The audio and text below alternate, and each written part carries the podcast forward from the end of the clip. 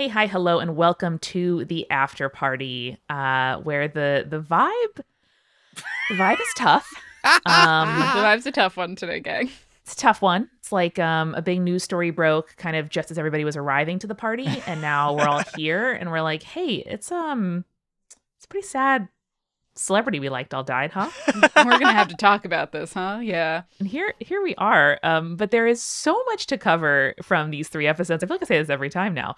And there is uh there are so many great questions from the Discord, from Instagram, um, from our website. So uh players, how are we how are we feeling generally? And um Eric, what what was it like to watch us all do a big fail? Oh, I think that's the question I want to start with. it with. was awesome. Fuck you. it was awesome and good. I enjoyed it. Yeah, I can imagine it was fun for you. Yeah, it's because I hate all of you, which is why I spend No, I so mean, much no. time. We've never doing it. actually we've never actually failed a thing like that before. I imagine it was fun. See, okay, so I've I thought about this, right? I thought about this in regards to everything that's happened on Join the Party before. Things have gone badly. It Yeah, just But not, not has, this badly. It has just has not been expli- because we were doing a skill challenge. It has explicitly not gone the way that it it, it has been diagnosed as failure. So Yes. obviously the word failure or wasted came up on screen, right? But like Mhm. things have gone so badly before in smaller ways. For example, in campaign 2 when Julia had to deal with the trolley problem, Oh yeah, that was terrible. that literal that was an explicit failure. yeah, but there weren't like hundreds of civilian casualties afterward. I would say also the Bachelorette party arc, all the way back from campaign one, went very badly. Yeah. That's on you guys though. I wasn't That's there. true. Julia, was- Julia did that. A lot of the stuff in Monster of the Week was middling at best and saved from the brink of destruction at worst in some in certainly in some cases. Yeah, but that's the vibe of Monster of the Week. Yeah, but like you just don't know you don't know that you failed. I think is what is what I'm trying to get across. This just happened to be the word failure came up on screen. We failed Yeah. a actual like explicit game Yes. within the game. Yeah, Yeah. yeah. So guys, let's let's freeze frame with um, the stadium crumbling around us, uh, civilians drowning question mark in in the sea, and back up to episode 19, where we pick up in the upside down wizard tower, uh, where Cammy is watching the body of the first person to ever choose her uh, lay on the ground, talking to Laurelus. That's also where Troy has to shoot his best friend Three Lips, and Umbi gets held up at gunpoint by the end of the episode. So uh, it's really just a just a full throttle, you know, jumping in with both feet to to this this last string of three episodes. Stakes felt real high that episode. Stakes felt real high the past three episodes. So yeah. Yeah, Yeah. it did. And uh, Julia, we're gonna open with a question from Saved Man. Um, hey, you okay? I'm fine now. In the moment I certainly wasn't. I this is so fun. I love this. This is great. Yeah, I'm fine now because like for us six weeks has passed, so like it's fine. Like I'm I'm good now. I've forgiven gotten through it. Brandon. Um we've we've all I've forgiven Eric for killing that person in front of me. I didn't Like, you ask know, for, it's for all- I didn't ask for forgiveness. Okay. I forgave you in my heart though. I didn't explicitly forgive you to your face, but I forgave you in my Oh, heart. that's good. That's good. Yeah. Nothing yeah. is funnier to me than like the first person who picked you for who you were post curse died in front of you and then you had to talk to a gym teacher for like 30 minutes. hmm I mean, the best part for me was like this character who like means a lot to Cammy and their whole backstory and everything like that, who I had met and spent maybe a total of five minutes of airtime with, Yeah. almost immediately died, and then I had to roleplay like it was the most devastating thing ever, even though I had met her total five minutes ago. Fully made her up the previous episode. Yeah. hmm And then I had to go through the stages of grief. while putting while putting sizes of balls in order. I think the funny the the thing that makes it just ironically hilarious as well is that she died from falling down a vertical ball pit. Like mhm. She did. like it's did gonna happen. be funny. Just it's gonna be funny. It was a very silly death, and then I had to mourn horribly. Yeah, Yeah. it's like it's like uh one of those sad clowns, professionally sad clowns. You Mhm. know, Yeah. it's just funny. we do have a um a piping hot question broth from Malignant Sloth Ooh. uh, here. Slurp, slurp. Eric, did Lazarus? it's good. It's good, Julian. Brandon, can you isolate that and put it on the soundboard? Mhm. yeah. Thank you. Did Laurelus pop up as a result of the games happening, or was he more of a deity that already existed and clung to the games as his largest possible source of power? Did he start the games? I'm so curious about spirits and magic users in Verda Stello. How did he know Baba Rutabaga? World building question. question. World building question. That broth is full of delicious uh, nutrients. There's Good carrots indeed. in here. Wow. Slurp, slurp. Uh, Slurp, slurp. Yeah, so L- Laurelus was really interesting for me, which is so funny that Cammy was put into a dire situation immediately because like Laurelus has such low level amounts of power because of what you said malignant sloth clinging to the games and their existence if you remember all the way back in the first episode it's like the games were part of a quasi religious spiritual ceremony that got separated from that stuff as the modernization of religion and Verda Stello and et cetera, et cetera, especially of like, you know, as it fit with pirates and everything. So, eh, yeah, that's why he could only do so much and why he wasn't that helpful. You know, it's like you couldn't clap your hands and say everyone believe in the spirit of the games because we're so far past that. Like if we're Brandon. playing, if we're I, that didn't happen. That didn't happen. It explicit. I- was playing on um, Neil Gaiman American God rules, right? Mhm. It's like you have to, the number of people who care about this thing exist uh, and has power, which is why he's just kind of he's not even there. He's not even at the games. He has he's hiding out and can only subsist upon this like feast or famine happens especially because the games aren't even regular. They happen every four four years question mark. So it's like it's it's not even like he has ritualization in his back pocket at the moment. So that's why he felt like such a lame duck even when Cammy needed him at, at, in a in a tough situation. Yes. Malignant also wanted to know. Um, they say, I know Cammy probably felt like her only choice was to revive Smelly, but does Julia wish she could have used the boon on something else? I mean, I wish I could have used the boon on the thing that I was really trying to push Laurelus to do, which was repair the barrier, but that didn't end up working. and he so I- might and he, if he had power to do both maybe he would have but he also didn't want to tell you that Yeah, it's Yeah. fine. I you know what the thing is, it's like I didn't see another option and I also particularly from a role playing perspective did not see another option. So Cammy was not going to let Alicia Smelly Hayes uh die when she couldn't get the thing that she really wanted that would have trolley problem saved all those other people. So When a Bradford pear dies, does it smell better than it did when it was alive? Well, it no longer has those smelly flowers. Stinky, So stinky flowers. Yes, it so does really, you smell were doing the world a favor by letting her die. No, no, I wasn't. Smelly things are not doing the world worse. Julia, Eric did you a favor though, because you did receive the Corsair Jorbins, which uh, number one, Eric here is joking. That's an excellent pun. Thank you. thank you Thank you so much. Um, and two, uh, is this the thematic through line of the Eric Silver cinematic universe? Is that there are uh, Air Jorbins of some kind in every Eric Silver property? yes i see my time Okay, good. Great. Just checking. I haven't figured out a way to put average bear into this campaign yet, so this is the best I have at the moment. Yeah. We'll get there. We'll get there. There is, of course, so much more to go into that happened in this episode. Um, Brandon, I feel so responsible for y- your fate in this arc. I Um, also feel responsible for it too, but that's besides the point. Oh, really?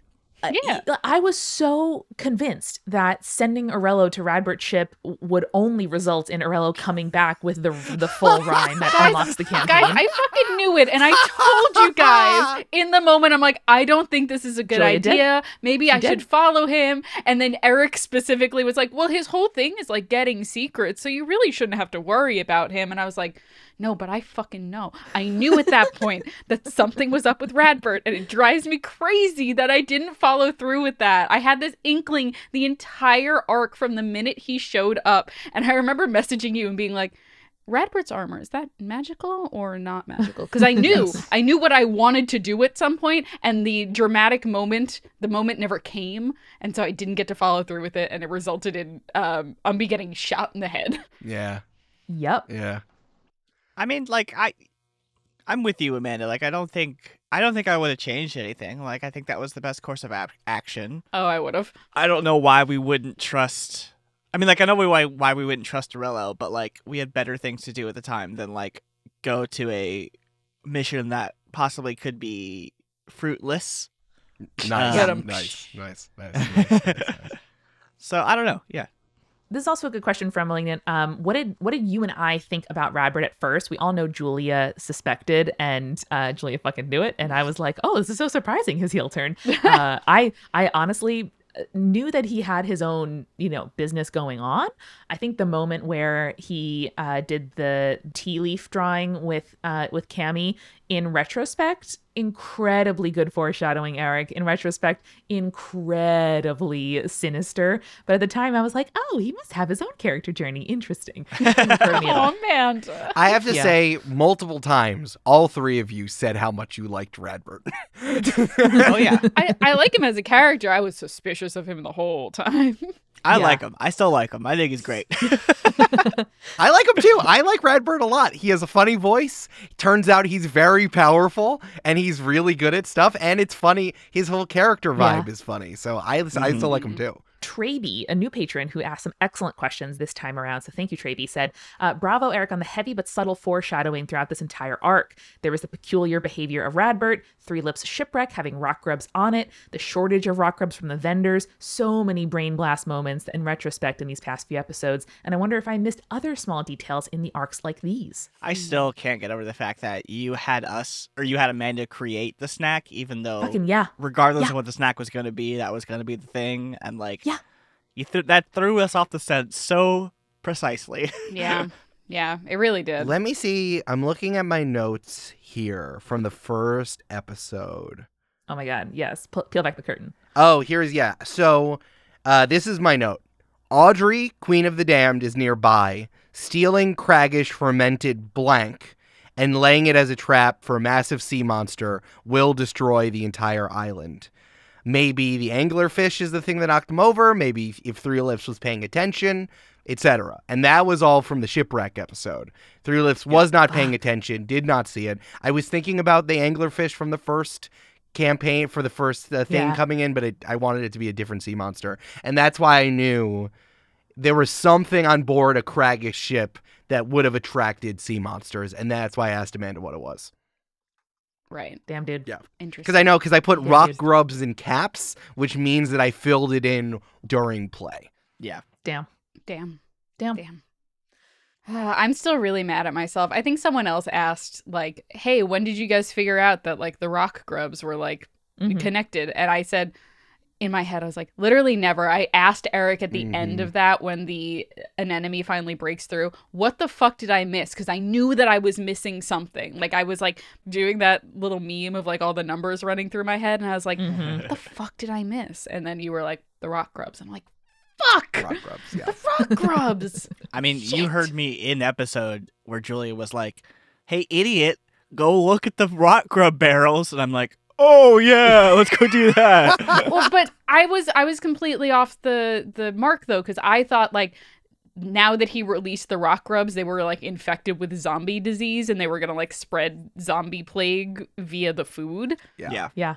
I mean, I was completely Yes. off. A lot of people has suggested that this the plan was like from the Dungeons and Dragons movie, where like you got yeah, where you spread disease that way. And um, I write better stories than the Dungeons and Dragons movie. Sorry you. that my brain couldn't come up with a better story, Eric. I, I think I think Eric would also not give us like an infectious disease plot right now. I'm just Yeah. saying it's a little soon. I just Yeah, I don't yeah. think he'd do that. Yeah. The practical effects in Eric's campaign are also Uh-huh. way better than the ones. They from are. the D&D true, absolutely true. they are.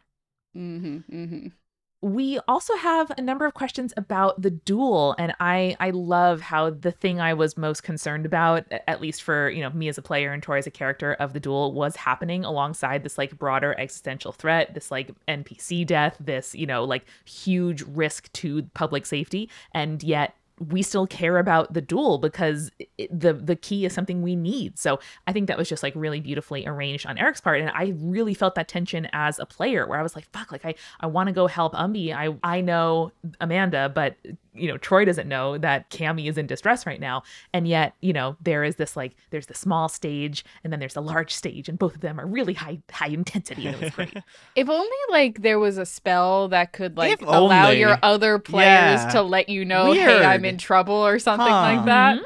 Huh. I don't think that weird. exists. Weird. Weird. I haven't seen And that. uh, uh, if only it wasn't like, you know, a third level spell, the highest spell that a certain Mhm. spellcaster could use at that point. I think Yeah. I think I've gotten pissing off Julia down to it like You have. Precise truly science have. at this point. Mhm, mhm. Yeah. Um, I'm pretty proud of that. You're like you're on a tear badge. with these three and the next episode. You're on an absolute Oh tear. Oh boy. Ooh, yeah, boy. you guys don't even know. It's great. Uh, well, speaking of the duel, Malignant wants to know Did Radbert lose to Archimedes on purpose to get back to the ship faster and not have to be in another round of competition? Yeah, can I tell you guys the plan, Radbert's whole plan? Yeah, please. Please. Reveal it to us now. So here's the thing. That's why Radbert was bad at this. He is bad at it. He's not good at shooting, but hmm. somehow he wrangled an invitation and he was just there.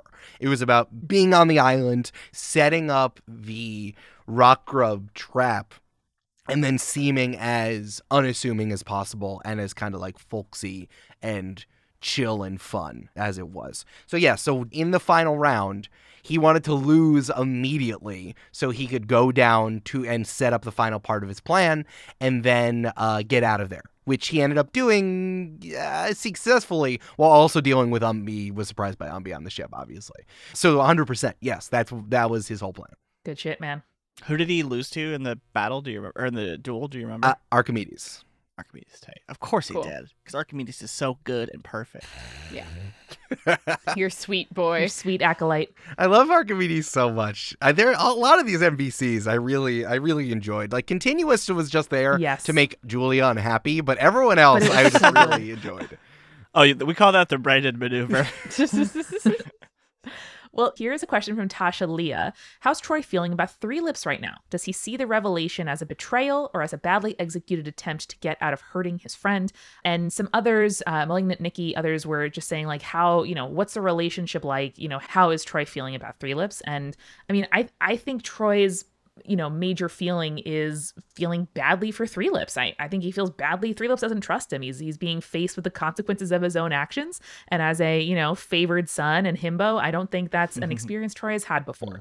And so troy trusts three lips. Troy trusts that three lips is doing something that is best for him and for them. And so he's not mad about the outing. He gets it. Uh, and he thinks that you know if three lips did it it's for a reason. And if he even if it harms Troy, it's probably necessary to save Three Lips. Uh, and maybe that's naive. Maybe Troy's attitude's going to change over time, but that's where he's at right now. If I was a fanfic writer, I would think about because I don't I don't want to say this is canon, but this is also me writing my own fanfic, right? Is Yeah. like of course. Three Lips was also could have been concerned that people knew Troy was there. In specifically the Craggish delegation. I think this was going to come out regardless, and Three Lips took advantage of the situation to help himself and kind of just further along something so that he wouldn't die. Yeah. Troy knew that unfurling his wings would make him instantly identifiable Yeah. to at least the Craggish delegation. Yeah, they, I, Three Lips would not have done that if Troy did not do that. At that point, it was just like Three Lips was in a bad situation, and turns out his best friend is alive. Like, and then Yeah. Troy, it turns out, um, some might say is irresponsible, and Three Lips needed to do. What I don't think to so. No, you not not his pirate crew. I would for you. wouldn't say No, that. never. He's the most responsible among all of us. Yeah, Not my bros. Yeah. if I were a fanfic writer, I would make Troy and Three Lips kiss. Same. fair. Same. That's your prerogative. Yeah. Listen, there is a join the party fandom on AO3. You can go ahead and, and make that it's happen. mostly Milo t- doing. Uh, It's, it's mostly trans Milo. yeah, it's mostly is trans it Milo. That's Yeah. tight. No. All right, cool. Tight. Love it. And I mean, that brings us kind of right back to where we started, the sort of record scratch. You might be wondering how we got here uh, with episode 21. And Can uh, we can we say we recorded 19 and 20 at the same time? That got cut in half. Yes. So that's why it was like one big initiative thing. That's why I kind of I was really excited about the momentum that got maintained through the edit. So I, I was really stoked about that. Yeah, it was a yeah, we chunky played boy. for a long time. Yeah. Yeah, it was really fun. Brandon, how did you approach um, kind of dividing that edit up? Eric, how did you approach sort of structuring the initiative when we, if I remember correctly, we sort of decided partway through to kind of go the full length? Um, how does recording two episodes at once and editing two episodes or one recording into two episodes sort of change the process for either of you, if it does?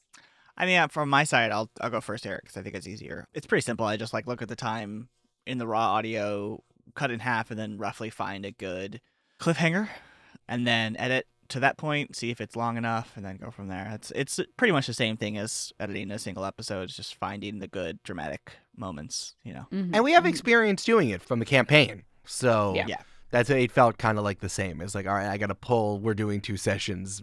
Uh, lever and like we're just gonna keep going. What we're gonna do? We're gonna stop in the middle of it. Like it just had a lot of Mhm. momentum, and uh, which Mhm. is not something I can say about most fights using Dungeons and Dragons. So I feel That's I'm pretty happy with that. That is true. yeah. 100%. We talk. We keep talking about this, but like, I only use initiative when you're supposed to use it. Like, I thought that the- the only way to keep everyone in time like that was to do initiative, and also the duel is very important. Initiative is very important because duelists swap places in initiative the entire time. So that's why Mhm. I had to keep everything going, and of course, then I had to add Radbert into initiative, and then I had to add Three Lips into initiative, and then I had to add, and before that, I added the Craggish delegation into it. So I really wanted to make sure like there was an order while still keeping movement. Yeah.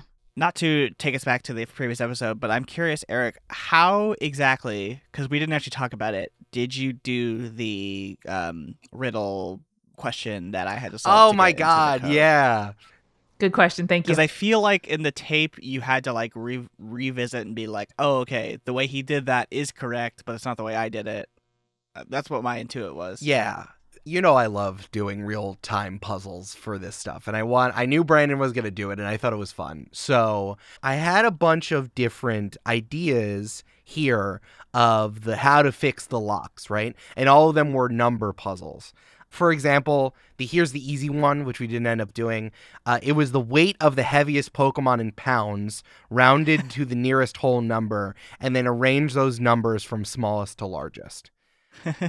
Nice. Oof. Honestly, the one that I was very excited about, I fucking biffed it because I sent Brandon the one the with the I copied and pasted my notes, which had the answer in it, and I sent Yeah. it to him, and it had the answer in it. So if you have the bloopers, it is in the bloopers for those episodes. yeah. Which was my birthday and month, followed by the Super Smash Brothers characters and Ultimate Before DLC, and then arranged the numbers from smallest to largest. And then I gave Brandon the answer, and I'm like, fuck. So this one was a little harder because hex codes are so finicky. I was just trying to think of something, and I, you know, we just we did our best. I also tried to match it. it that was one of the acceptable answers of what what you would be able to figure out were the colors for Nashville Gold and Celtics Green. It's different depending on what's on the internet if you use a hex picker, and also what they use, like in the marketing department. You know, so but because it's like it's a physical color that they render digitally and so it's not like a digital only color that's like that's Right. the the pure thing yes. Exactly. Um, so yeah, but when you answered it, it was correct. I just I had a few answers going that I would that I found that that one was was true. But my brain needs to know the one canonical answer that then how you found that one canonical answer. Yeah, so the canonical answer is Nashville Gold is the color Spanish yellow, which is FFB915, and Celtics Green is 007A33, and then uh, you multiply them together, which was 670695. But you ended up doing, it's just that Spanish yellow and Celtics Green were the ones that were a little twisty. Here's the hardest one, which I really wanted to do you had to take get the street number of my current apartment plus the address of my high school and those numbers in a row were were it That's truly insane. Yeah.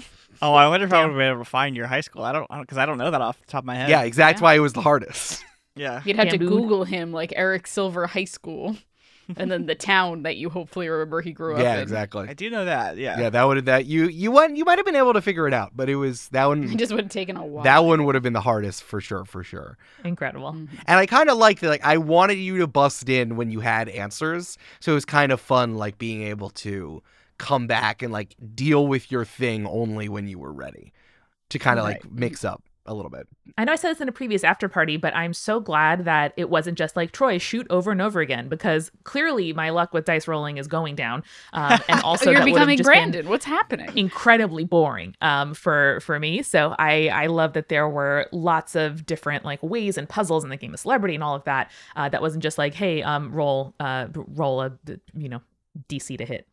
I am like a black hole of bad dice rolls. I just You are? drag everyone down into me. What a fun journey. I have to cast spells so Brandon doesn't curse me with his dice rolls.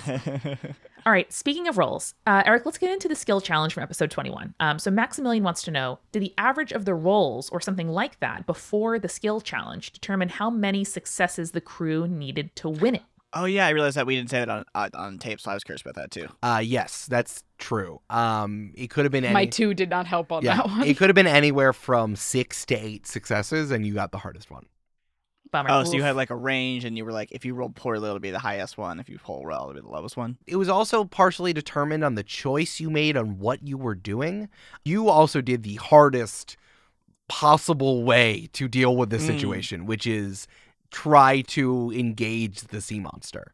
That's why I asked the question in the beginning like, what do you want to do? Are you getting at the sea monster? Are you escaping through the stadium? Are you just escaping through the water? Any engaging in the sea monster would have been harder, which is why I was harder on you regard in regards to that dice roll.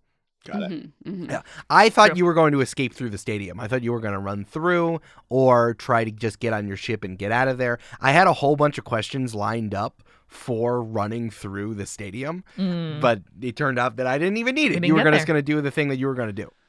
Well, you see, Eric, my colleagues, players, friends often forget that we are pirates and playing a pirate campaign, and they want to like help people and shit.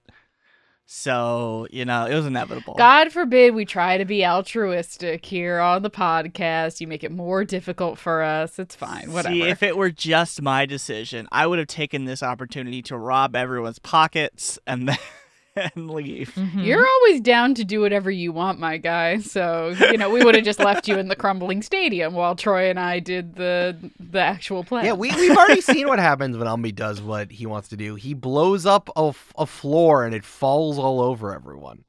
Well, with Mhm. the way that Brandon was rolling, we might have been better off with Umbi just not being Wow. All right, whatever, Julia, Miss Two. Whatever, Absolutely torched. Mr. Nat 1. Guys, let's all gather around this rock grub fondue that Ugh. I have created for us. Come on over. I'm going to open the windows, get the stench out. I'm going to just run into the kitchen and grab all the crudités, and I'll be right back, okay? I don't know if I want to come right back to that. You have a few minutes. Let's see. I gotta go get my respirator mask. I'll be back.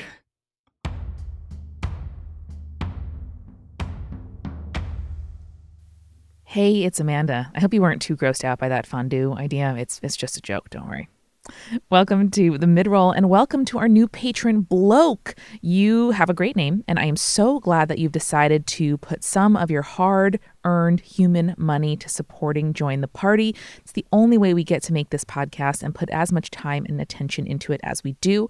And I hope you're enjoying the patron-only Discord, bi-weekly party planning, and all the other ways that we kind of peel back the curtain and give you some bonus access into how we make Join the Party. And if you want to do that, if you want to be the next bloke, if you want to have your name read on the midroll, join us today at patreon.com slash join the party pod. This week at Multitude, if you ever wondered what life would be like on a planet different from our own or how writers create your favorite fictional worlds, I have good news. You got to wonder no more because we have the facts for you. Every other week, astrophysicist slash folklorist Dr. Moya McTeer explores fictional worlds by building them with a panel of expert guests, interviewing professional world builders, and reviewing the merits of worlds that have already been built. I love Exolore. I love listening to it, and I know you will too.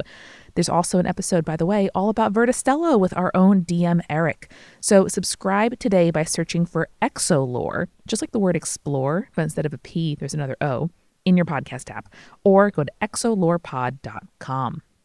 We are sponsored this week by Elderwood Academy, which is a group of artists that are hand making immersive and custom D&D accessories just for you. We have a number of items for them, including their Hex Chest dice boxes and their Spellbook gaming box family. Both of them are so beautiful with like metallic leaf, beautiful. It's like reflective. It's so pretty. I have a dice mat that has like two little Pisces fish on it, which I thought was extremely fitting for Verda Stello. And you know they've been at this a long time because they have been innovating and making creative, artistic accessories for gamers of all kinds since 2014. Their mission is to support you in your gaming, to make sure you're happy in your gaming life, and they support their items for life.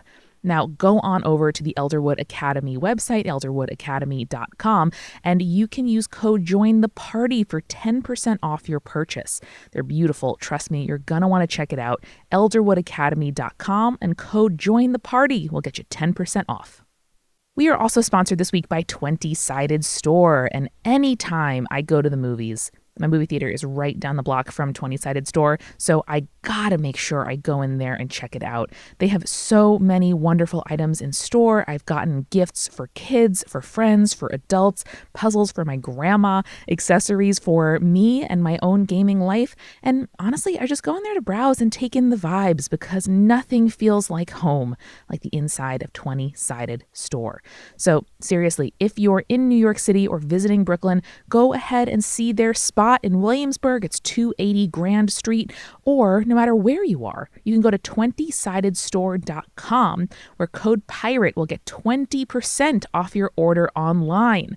If you go into the store, you can just mention join the party like it's the, you know, sort of password to a treehouse. Uh, but if you're online, use the code PIRATE for 20% off your order at 20sidedstore.com. Finally, this show is sponsored by BetterHelp. We have tough choices in front of us all the time in life, and there are lots of places where we know we have to do something, but the exact path forward isn't always clear. I definitely rely on my therapist to help me deal with situations like these.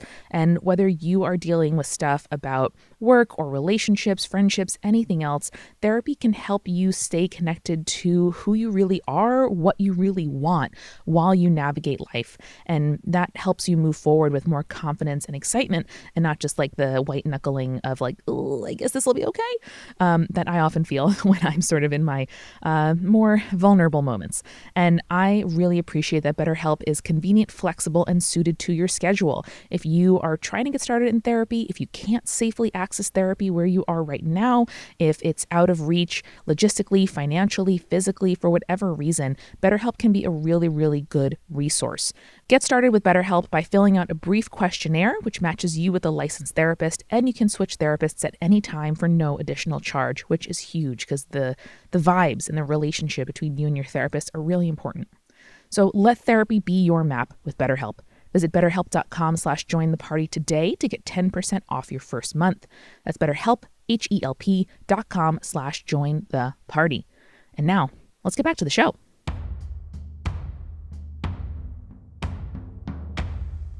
All right, guys, we're back.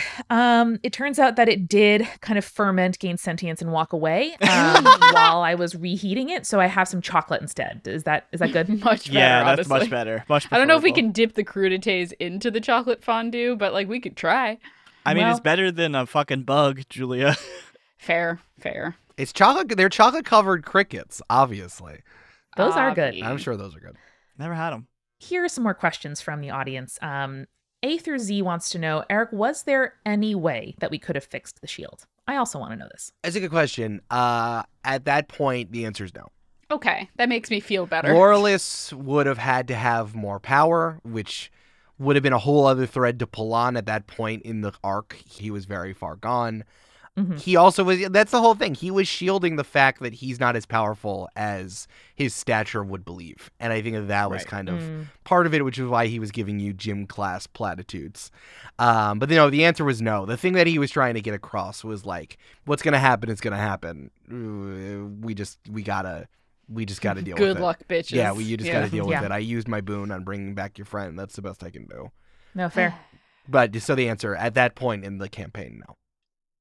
I'm realizing now that maybe I could have just like had him lead the monster away and that could have been the boon, like if that was like a thing that he could have done, but I also uh, Cammy still would have brought back Alicia. So Yeah, I mean that was. I mean, we didn't end up engaging with it at all, but it was hundred percent a gambit to see if you would do that or do something to further the story to make the story easier for you. Cammy feels too much, you know. True, It's true. absolutely true.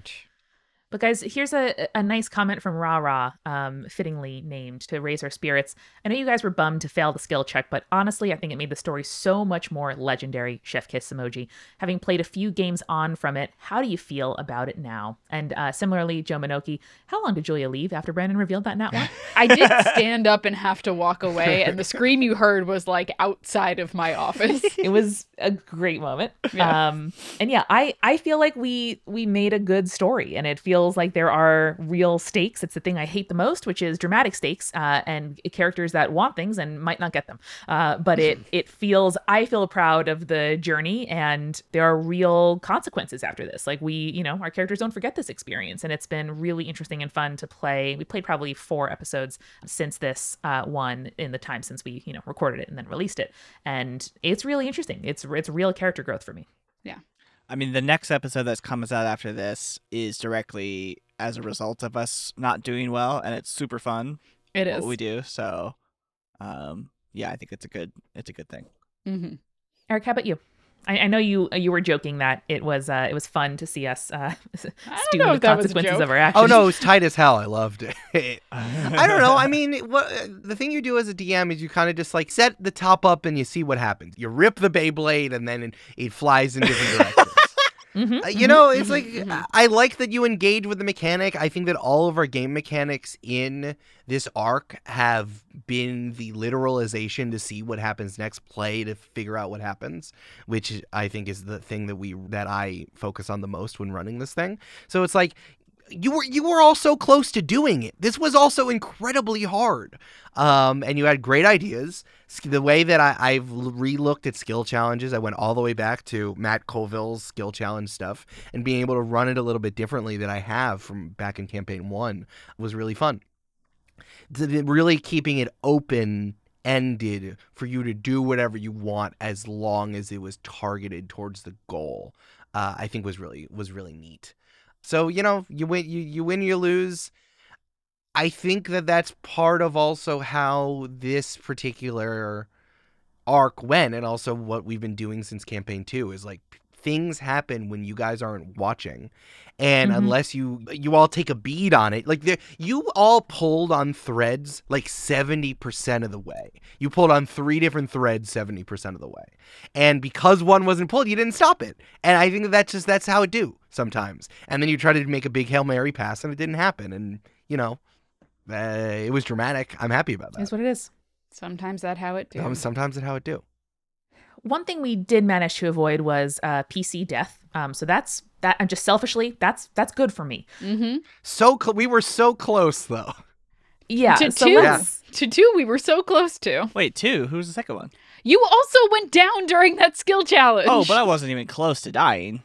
Well, if if uh, Havana Tropicana hadn't healed you, yeah, you might have died. Oh, I see. That saying. was awesome. But- I also loved that. That was my favorite part. Was when Havana was when Brandon like waved off Havana. That was awesome. I loved that. yeah. But Amanda was close to insta death. That's what. Mm. Yeah. I was close to full character death. Yeah. Uh, and Nikki wants to know: Would Troy have actually died if Eric will tire? Hundred percent. Hundred percent. I uh I don't know, Eric. You sat on the tape you weren't sure, so I don't know. What do you think? Well, let's let's talk about it because uh, so here, Matt Lena wants to know how would you have handled it if Troy had indeed died? Are you guys open to character death at all? Um, and Nikki also asked, like, you know, what? How do we feel about main character death? Is that even on the table in our campaigns?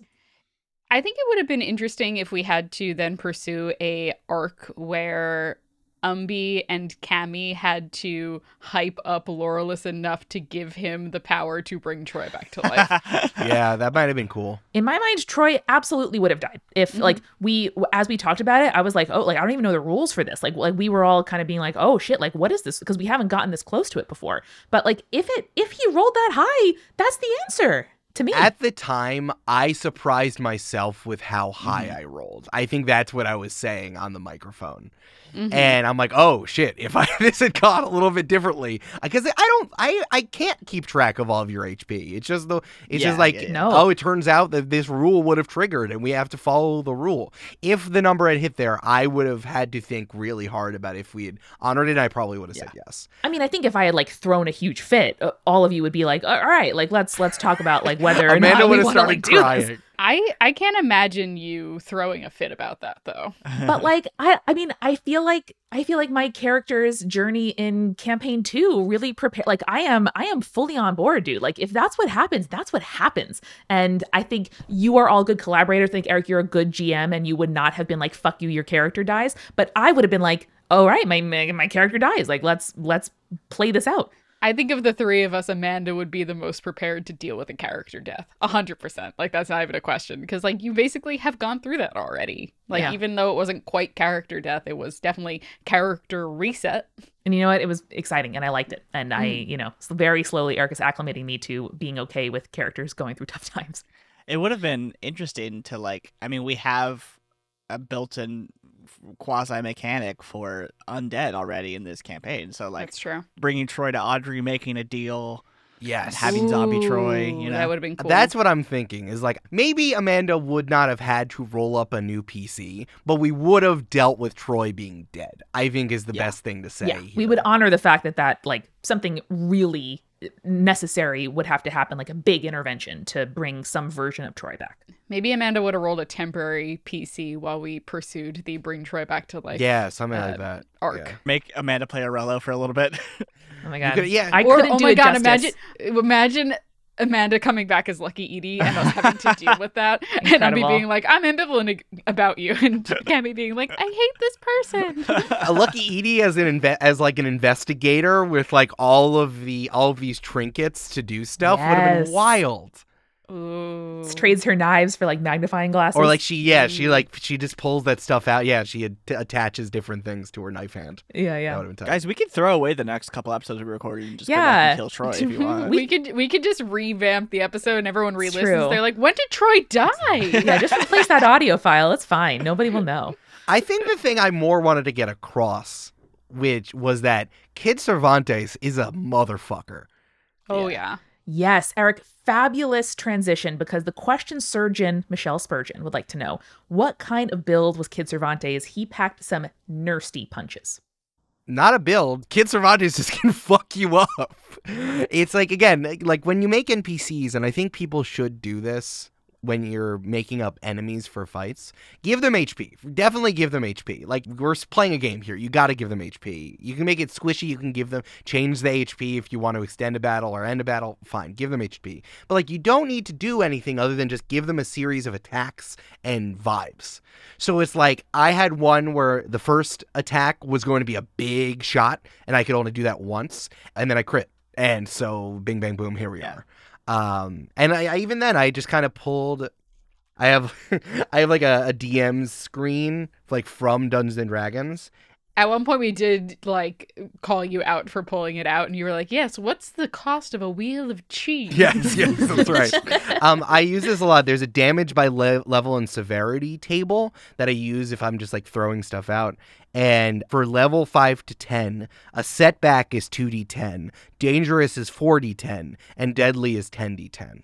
So I use that just kind of of, of a way because I kind of like rolling d10s. I'm really stuck in rolling d6s, so I try to refer to this to keep my head out of that. Mm, damn, and Julia, I was telling you the other day that I felt bad for D10s because no one rolls them. Eric's rolling them. Eric's the one rolling those d10s. Yeah. So that's what I was saying about the numbers. They're very rangy when you use d10s, which I think is very Yeah. fun. Damn. Queen Vanessa wants to know Was Kid always going to skedaddle with the key after the match with Troy? And Brandon, I'm curious what you think too, because you were really pushing, like, kill him and grab the key, Troy. I don't think we could have killed Kid Cervantes if we tried. or, you know, to try to steal from him. Yes. I mean, I wasn't. I wasn't pushing to like steal from him. I was just trying to get. I was. I was hyping up Troy to beat to win in the duel. That's what I meant. thanks, bud. Yeah, yeah. Thanks, bud. I, I think your exact words were "kill him, take the key. Kill him, take the key." Yeah, but You know what? You know what the you cheer during a football game. yeah, exactly. Yeah, yeah, yeah. So, Eric, was he always going to skedaddle with the key? My instinct is yes, after that bonfire where, you know, he kind of opened up to us and we talked about what might happen if one of us does or does not win and does or does not take the key. This is another question where it's hard for me to say, much like would the arcane barrier have fallen anyway? At this point in this situation, yeah, the stadium was falling apart. like there is a cataclysm. He he was going to win, take out this person who underestimated him, you execute on the deal he had, and then disappear because he's a fast dude and get on his fan boat. Like Yeah. Yes, the in in situ, yes, things would have had to been different in terms of the circumstances for that to be have, have been different. I mean, Troy still could have won. Like it wasn't like an auto lose situation. It was just very unlikely. Yeah. Yes. I think in the unlikely situation where Troy won, I think Kid Cervantes would have honored the deal that we made with Oh, him. if, if Troy won, yeah. Troy would have taken the key, hundred percent. Yeah. 100, Honorable dude. I just think that the whole time, the three of you underestimated in numbers how powerful Kid Cervantes was. I didn't, Eric. I, I knew definitely I did. knew that cactus was here to fuck me up. You you tried to fuck with him four episodes earlier. yeah, but I didn't engage him in a gunfight. Yeah, Shot you. well, he shot the wall. I have to say, I also almost didn't roll those temporary HP because I was trying to like figure out if I needed to like preserve my risk die more, and I was like, well, fine. Like Julia's gonna be up uncomfortable if I go into this with six HP or whatever. That's absolutely true. I'm That's glad I did. Absolutely true. Yeah, but Kid Cervantes is a is a cowboy gentleman. He wanted you at full HP. Yeah. Kid Cervantes would have legit killed you if you had gone into that fight with six Oh, yeah. HP. yeah, yeah. Dear that- God. that's the difference. Mhm. hmm Oh damn. Uh, on a slightly lighter note, Traby wants to know what kind of tea was Cammy handing out to the survivors, and also how did they get to the announcer's booth so fast after giving out the tea? To which Blue Spectre replied, and I loved this. Uh, she used the tea lift. It's like a ski lift, but for tea witches. I think I said on Mike that it was Earl Grey because I d some it was some sort of joke. I don't remember the context of the joke. Um, and then the, the uh, the other part is fully a joke. Yeah, it's, Yeah, Ro- part a was fully like, and Cammy appears in the booth. it's Roger Rabbit rules. You can do whatever you want if it's funny. Yeah. yeah. Hundred percent. Yeah, that was the same thing as like where was where was Smelly Hayes after this? Who cares? It's fu- She went It would have been funny if she was she either started working out down there or she went home. Yeah. She probably went home. That's my. hot it's take. funnier. He's like Cammy's like I gotta go, and then hops on a magic a magical surfboard, and Smelly Hayes Yeah. is like I'm gonna walk. and then she did, and so she was nowhere near the stadium when Yep. it collapsed. Mhm. Who knows if we'll see her again? But guys, let's get into some questions about the game, our characters, and Verda Stello as a whole. Sound good? Yeah. All right. Uh, Grace R wants to know Can we get a quick reminder of all the different NPCs in the campaign so far? There's so many good ones, I can't keep track. You want all of the NPCs so far in the game? That's I like want I want each of us to name the three NPCs we want to hang out with the most. I'll go first. Tiny. all right. The excellent, uh, devoted uh, love and uh, receptionist from the book depository. Two. Um, we don't get to do this round robin style. You get Oh, to pick sure. your three. Okay. It's a draft. first. We're I want to doing a give you guys time to think. We're drafting. All right, okay. all right. Let's let's draft. My first pick is Piney. Thank you. I gave myself first pick. Uh, mine is Frambois. Mm-hmm. I mean, mine is Kid Cervantes. Are you kidding me? It's really good. Eric. Oh, I'm drafting two. Oh yeah. Oh God, I'm trying to think of someone. I'm gonna draft Hondo, who is the cult the cult leader. Actually, no, I'm not drafting Hondo. I'm drafting uh, Doctor Radish Radish. Good, solid. and then I'm gonna get the snake, so we're gonna go back. So now I get to go again, and I'm taking uh, Lucky Edie. Okay. Oh, she's so good. Uh, then I'm gonna take Aubergine. Aubergine's great. I love Aubergine. Of course you are. Uh huh. Audrey the Rotten Queen. Ugh, I love It's Audrey. really good. I want the child with the knife. Oh, Orlando. Orlando. Yeah. Yep. Yep. That's me. and then um, I'm going to pick again my third and final pick here in the snake draft. Um, I think, I think it's going to be Three Lips. Uh, fascinating, interesting journey. I hope this is not the last we see of him. Mine is Havana Tropicana. Mm-hmm. I think it's a 50. Okay, here, I'm going to say one, and then you guys can say if it counts. And if it doesn't, I have a backup. Sure. If they have a name, it counts. Nani. Naughty's Yeah, fine. sure. Naughty's good. Naughty's good. No, that's fine. Okay, cool. Then my backup was gonna be the banana commander. Oh, I was Okay. also gonna say Lord Cavendish, Lord Cavendish. Cavendish. Yeah. Ah, what a good name. Wait, no one picked Arello yet. Uh, yeah, exactly, Julia. I'm going to take everyone who is devoted to the path of cultivation. Go oh my fuck god, they're yourself. so funny. I love the cre- Harold and Syl. Like there's so many. I, the cre- the Mhm. Cresco from Cammy's flashback. The sod. Yeah, the sod. The sod was good. Uh, or the um the cranberry bog the man. cranberry Mhm. bogman is good. I I do That bartender was good. I do like continuous faith- faithful. It's just that um Julia was so good at being Cammy that like that plot kind of resolved itself pretty quickly. It's like this guy's a doofus. Follow your own He way. sucks. Goodbye. All right, this one is uh, addressed to me, but it does affect all of us um, from A through Z. What does Troy plan to do differently now that his secret is out? Brandon, I know you had some thoughts on this. oh, I mean, my thought as a player was like, let's just use it to our advantage, and I think that's probably Umbi's thoughts too. Um, not in a way that makes Troy feel bad or feel like a tool, you know, um, but just in a way that like, oh, my best friend has the ability to pick locks. Let's make sure we pick some locks, you know. Mhm. But yeah, that's my thought. Manipulative. Is that a good word? Yeah, yeah, Yeah. yeah. I think for Cammy, Cammy goes, no kings, no masters. So as long as Troy is not like, yeah, I'm gonna be like royalty and lord that over you guys. Cammy's like, Yeah. it's cool. He's still Troy. Well, Eric, I'm sure uh, characters we encounter will treat Troy a little differently if they happen to know who he is. Who can say? JP wants to know how did Troy's brother get the epithet the Haggard? I think he's just really tired. I think I he's would be got big bags under his eyes. I think he's one of those children that you're like, that child looks like an old man. Uh, and, and it That just child lives some lives, man. it simply describes what Hyperion looks like. hmm hmm I, in a very sort of medieval sort of way, I think they just all need an adjective to keep all of the Mhm. same names like straight. So, you know, in the various histories of the Crags, I think we're getting low on adjectives. so it's like that that child's sleepy. Then you were going to assign it to him. I want to propose one that's like somewhere in the future of the Crags, which is Ignatius the Indescribable. That's oh, a hundred percent, yeah. It's good. Eric, write it down. It's good. Fuck, that's good. Jot it down. All right, Credit me later. okay, that's fine, that's fine. Casey wants to know, Julia, how does it feel for Cammy to still not know Troy's secret canonically?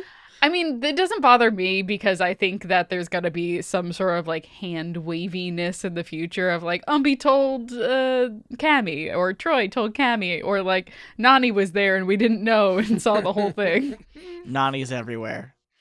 so I think, yeah, it's fine. It doesn't bother me. Troy definitely would have preferred to like tell all of you in truth, but I I think you're sweet and not going to sort of hold it against him that it, Yeah. it kind of came out in a way that he did not expect. Of course. Jess wants to know, does Havana level up with the crew in between arcs, or do they need to unlock more of the skill tree to level him up? This crew is going to need some more powerful healing if this is what they're facing this early in the campaign. Good question. No, you got to do the skill tree. That's the whole thing. Is We'll Mhm. keep that in mind for next yeah, time. yeah, yeah. And you know, we only unlocked.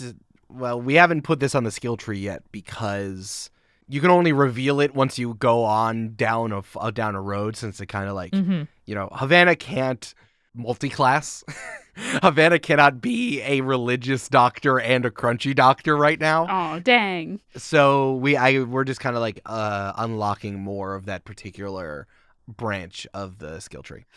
I don't know if I want him to get more religious, but I would like him to have better skill sets. What if he gets so religious that he becomes an actual deity and then he could just like, you know, change things at will? Brandon, what you've just described is my D&D dream. my dream is one day one of my characters becomes a god, much like myself. Eric's quirking an eyebrow. Hmm. Hmm. can. Hmm. Hmm. Laura Adon wants Hold to know. on, we've all if- played RPGs. You act like that's not the end of this of the skill of this branch, right? I don't That's know. True. I don't know. I was a big old idiot, Eric. I don't know, man. From our very earliest moments uh, playing uh, RPGs together, Julia loves a big sacrifice in order to gain some celestial power. Oh, do. I? Oh, do I? Laura Adon wants to know if a pirate newspaper. Wait, were- I'm sorry. I just think it's so funny me putting on the skill tree is like, all right, you need to do two amber and you have to kill Havana so he can come back as a god. And Cammy would be like, okay, Where's the knife? as, as long as he's cool with it. and he's like, "No, no, please, no, God, I don't want this. Don't kill me. Oh, then then Cammy would not do that because Cammy would be like, oh no, too real of my child. Uh, yeah. I don't know. Unless his like religiosity is increasing, he wants to get closer to the planter. Like, there's ways that could happen. But he has to agree to it, Amanda. Yeah, I'm no, not no, just he- gonna he has murder to him consent. because I want him to be a god. He has And to then Umbi consent. takes the knife and slits his throat. Damn. I'm just saying. I think there is. I could definitely see a universe where he consents. Mm, okay. If you went down a different part of the skill tree, he would just be like head of surgery. Okay. I just want to point chose it out. this- This is so funny that this all happened because Julia hates herself while when she plays tabletop RPGs. It's fun. Is it possible Yeah. that we dig a hole to find treasure? and the Stop. We are not is talking about this right now. Havana as a god. All right, guys, let's pause this discussion for a very important question from Laura Adan. If a pirate newspaper were to cover the games, what would their outlandish headlines be? Headless body in topless column. what? It's a New York Post reference. Small Key Island, Big Key Disaster. There Pretty you good. go. Pretty good. That's cooking with gas, Eric. There you go. It's it's still called the New York Post. Maybe like um it's raining needles, colon, you know, Kid Cervantes uh closes the day.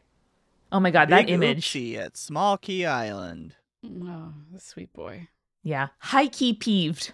Nice. After Small Key nice, Island. Nice, nice. Wow, that's good. There we go. I just reminded myself that Eric, that sort of like closing move of Kid Cervantes making himself into a like projectile for needles, uh, perhaps the most like chilled and awed I have been in any of the games that you've run. That was i- incredibly done. Did you think of that as like his, you know, Super Saiyan mode, his like closing move before the duel, or did that come up for you at the moment? No, it just came up for me in the moment. I mean, I didn't think he was gonna crit, and also I knew that the this thing was over.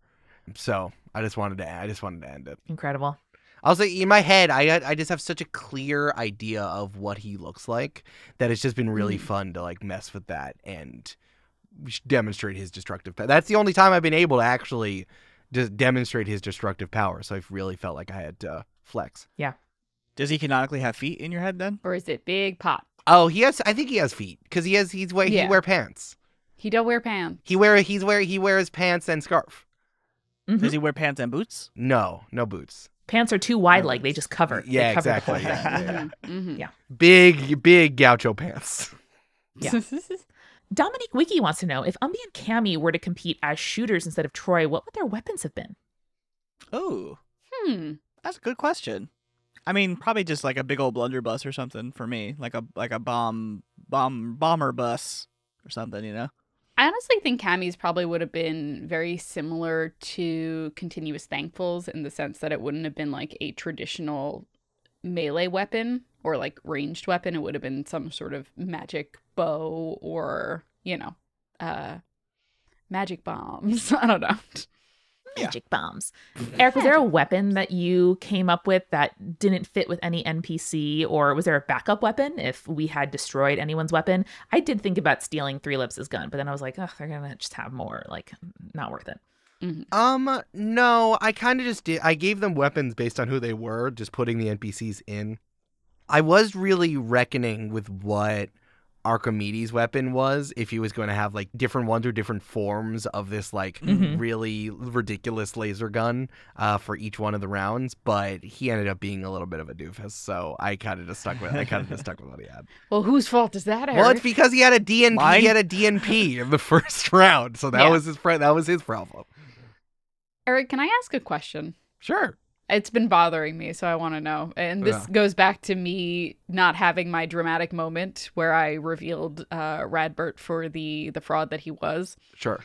If I had like in a key moment like destroyed Radbert's armor, would we have like gotten some sort of reveal that he like you know was uh sentient zombie spores basically?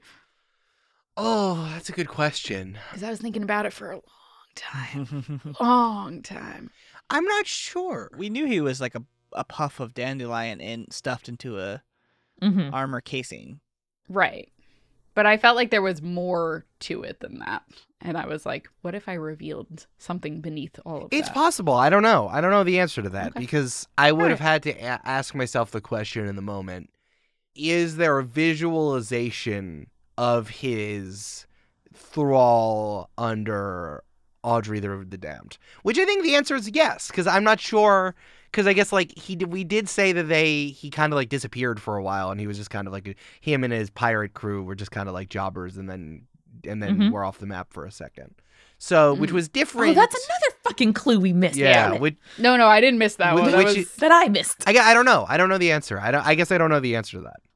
All right, cool. I just wanted to It's know. fair. I was like, Fair. would my moment have played out like it played out in my head? Well, But, I, you know. I I think you would have had a problem, right? If you had revealed, you would have had to prove that he was doing something bad. Because I don't know Right. necessarily. It's not like his jaw would have fallen on the floor or something. But I think the fact that he was inside of armor, I was trying to make him look suspicious. So yeah, Mhm. I would say yes. But you would probably have had. He would have tried to like deflect. You would have had to bring something else. Like you would have had to know that he was doing something nefarious. Like he only revealed it to because he thought Umbi was was caught. Yeah. Like he was doing a Right. villain monologue, you know what I mean? ah, of course, of course. All right, interesting. Oh, did you have a like actual canonical thing that that smoke was on the boat, or was it just like some kind of like you know? Yes, I did. I want it was poison, but the point was Radbert, what is the something you would put if you were a zombie person? You would do you would put poison that you would be able to breathe. And that was the that was the thing. Oh, I see what you're saying. Sure. Yeah. So that Cool. shit was just in there and Radbert would have been fine. So yeah, maybe he was so I think he was a zombie. Yeah.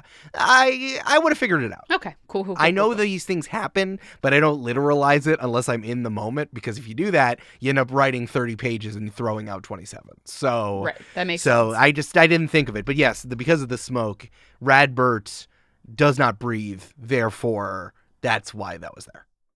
Hmm. Gotcha. Blue Spectre wants to know Are we going to get a spooky season ghost remix of the shanty for when we run into Audrey at some point? No. But what if we did? what if we did, Brandon? Please. is a lot. hey Brandon, work. what if we did a musical episode? Would that be fun? Would That be sounds good great. Let's do that. you? Players, Eric, any other questions before we get into Spoil the Plank? No, let's do it. Let's do it. I'm up on the plank. I'm ready to jump. All right. Who goes first? Who goes first off the plank? Yeah. Me. Oh. Size order? I know how to swim with no arms. is it um yeah order of height? So- Probably. Probably Julia- Kenny, then Troy, then Umbi? oh, I was thinking us. Oh, I was talking about us Oh. particularly, not characters. No, I was thinking characters. I think Troy and Umbi are, are similar heights, but Umbi's got that mass, bro. And then Cammy's so small. Yeah. Lethal. He's All also right. hunched though, so he's probably shorter. Oh, yeah. That you know old how man- you old shrink when hunch. you're old? Yeah, yeah, yeah. Yeah. Yeah. It happens. Umbi was six two. Damn. And he still is, but he's like a six two that's bent, Bent over, over you know? six two. Here we are for Spoil the Plank. From Living in Color, I've got to know everything about this underwater prison. Prison Mm. glow light for the cacti? Mmm, interesting. say? Who can say? Who can say? Maybe that's the, their torment is not having glow light. Glass Cat Owl wants to know if Troy had managed to beat Kid and win the key, would Kid have offered some other incentive to help save his siblings, or would that whole quest have gone unexplored? Oh, interesting. That is Who can say? Eric? know. Eric can say. I don't think he will. Oh, okay. All right. He's just shrugging at us. All right. It's true. It's What true. I need to remind people that happened because uh, Brandon gave a character who had no mouth a mouth. Like, Yep. well, Mhm. lots of unexpected stuff happened. Fully who I can mean, say. I love that. I I love that you like gave him a mouth as opposed to like I don't know maybe like maybe he shot needles into the ground in lettering or like Yeah. used Or like, just, like, took a piece of paper. code Yes. or like yeah. Just wrote out his answers. I don't know. I want to know what the hell happened to the mayor of Small Key Island after the stadium collapsed? Mm. Oh, I think he lost his election the next. That round was another sure. thread that didn't get pulled Brandon. on. That was another thing. Mhm. Yeah, yeah, yeah. Brandon, I don't think that's true because the mayor in Jaws 1 is still the mayor in Jaws 2. And that's why you vote in your local elections. That's true. Listen, Mike Bloomberg has uh, has shown us that it really just you just you you double down when a disaster happens. Yep. Mhm. And malignant, our question broth brewer themselves says, "What was Troy's funeral like? Does Lily Rose have some kind of power in the cracks? Didn't we say that it was very nice Troy's funeral? Very there was nice tasteful. music. Very Very, tasteful. tasteful. Yeah, The only canonical thing so far is yeah, it was very tasteful. uh, yeah. Lily Rose seems to have more influence with the guards than average. So it, does she have power too?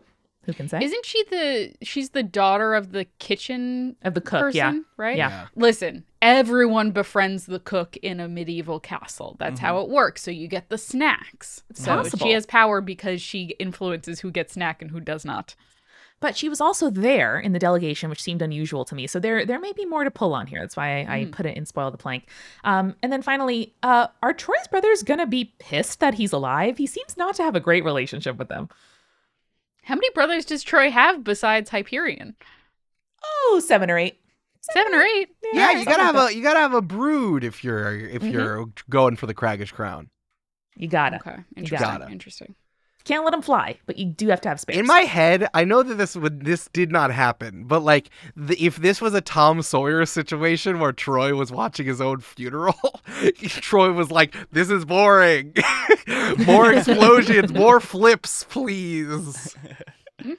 Where are the fireworks? I need stunts. I explicitly put in my fake will that I need stunts. You're not doing anything Mhm. that I said. Well, now that now we know what to do for Eric's funeral. Yes, stunts. There you go. I'll learn how to backflip for your funeral. Yeah, Eric. invite Travis Pastrana to get on his motorbike and do backflips. Okay. Okay. I have been told that my brother-in-law's family does know Travis Pastrana somehow. Whoa. So- What? And the whole Nitro Circus gang? And the whole Nitro Circus gang. Wow. Dang. That's a reference for people who watched MTV in 2006. I didn't. Yeah. wasn't me. No, I was just uh I was sitting here thinking about how, you know, if it comes to it, which I hope it doesn't, I will hire Don Cheadle to reprise his role from um, the Ocean series of Don Cheadle playing a British man playing an American motocross driver to do some stunts. Oh, the funeral. yeah. I'm talking heavy bucks. Heavy Yeah. bikes. Yep, yep. Incredible. Well, guys, this has felt really cathartic. When cathartic. Eric I'm when Eric died, we were in rubble. Like Barney Rubble is trouble. I, I don't know that because I am American, man. What, what have my Mm-hmm. b- colleagues told me? Mhm, mhm. I was just thinking about Barney Rubble. That means trouble yesterday. All right, folks. This has been cathartic. This has been good. Uh, we have hot shit coming up for you next here on Join the Party. Uh, but in the meantime, uh, folks, let's say goodbye. Goodbye. Later. I really enjoyed watching you all fail. Thank you, buddy. May your rolls trend ever upward.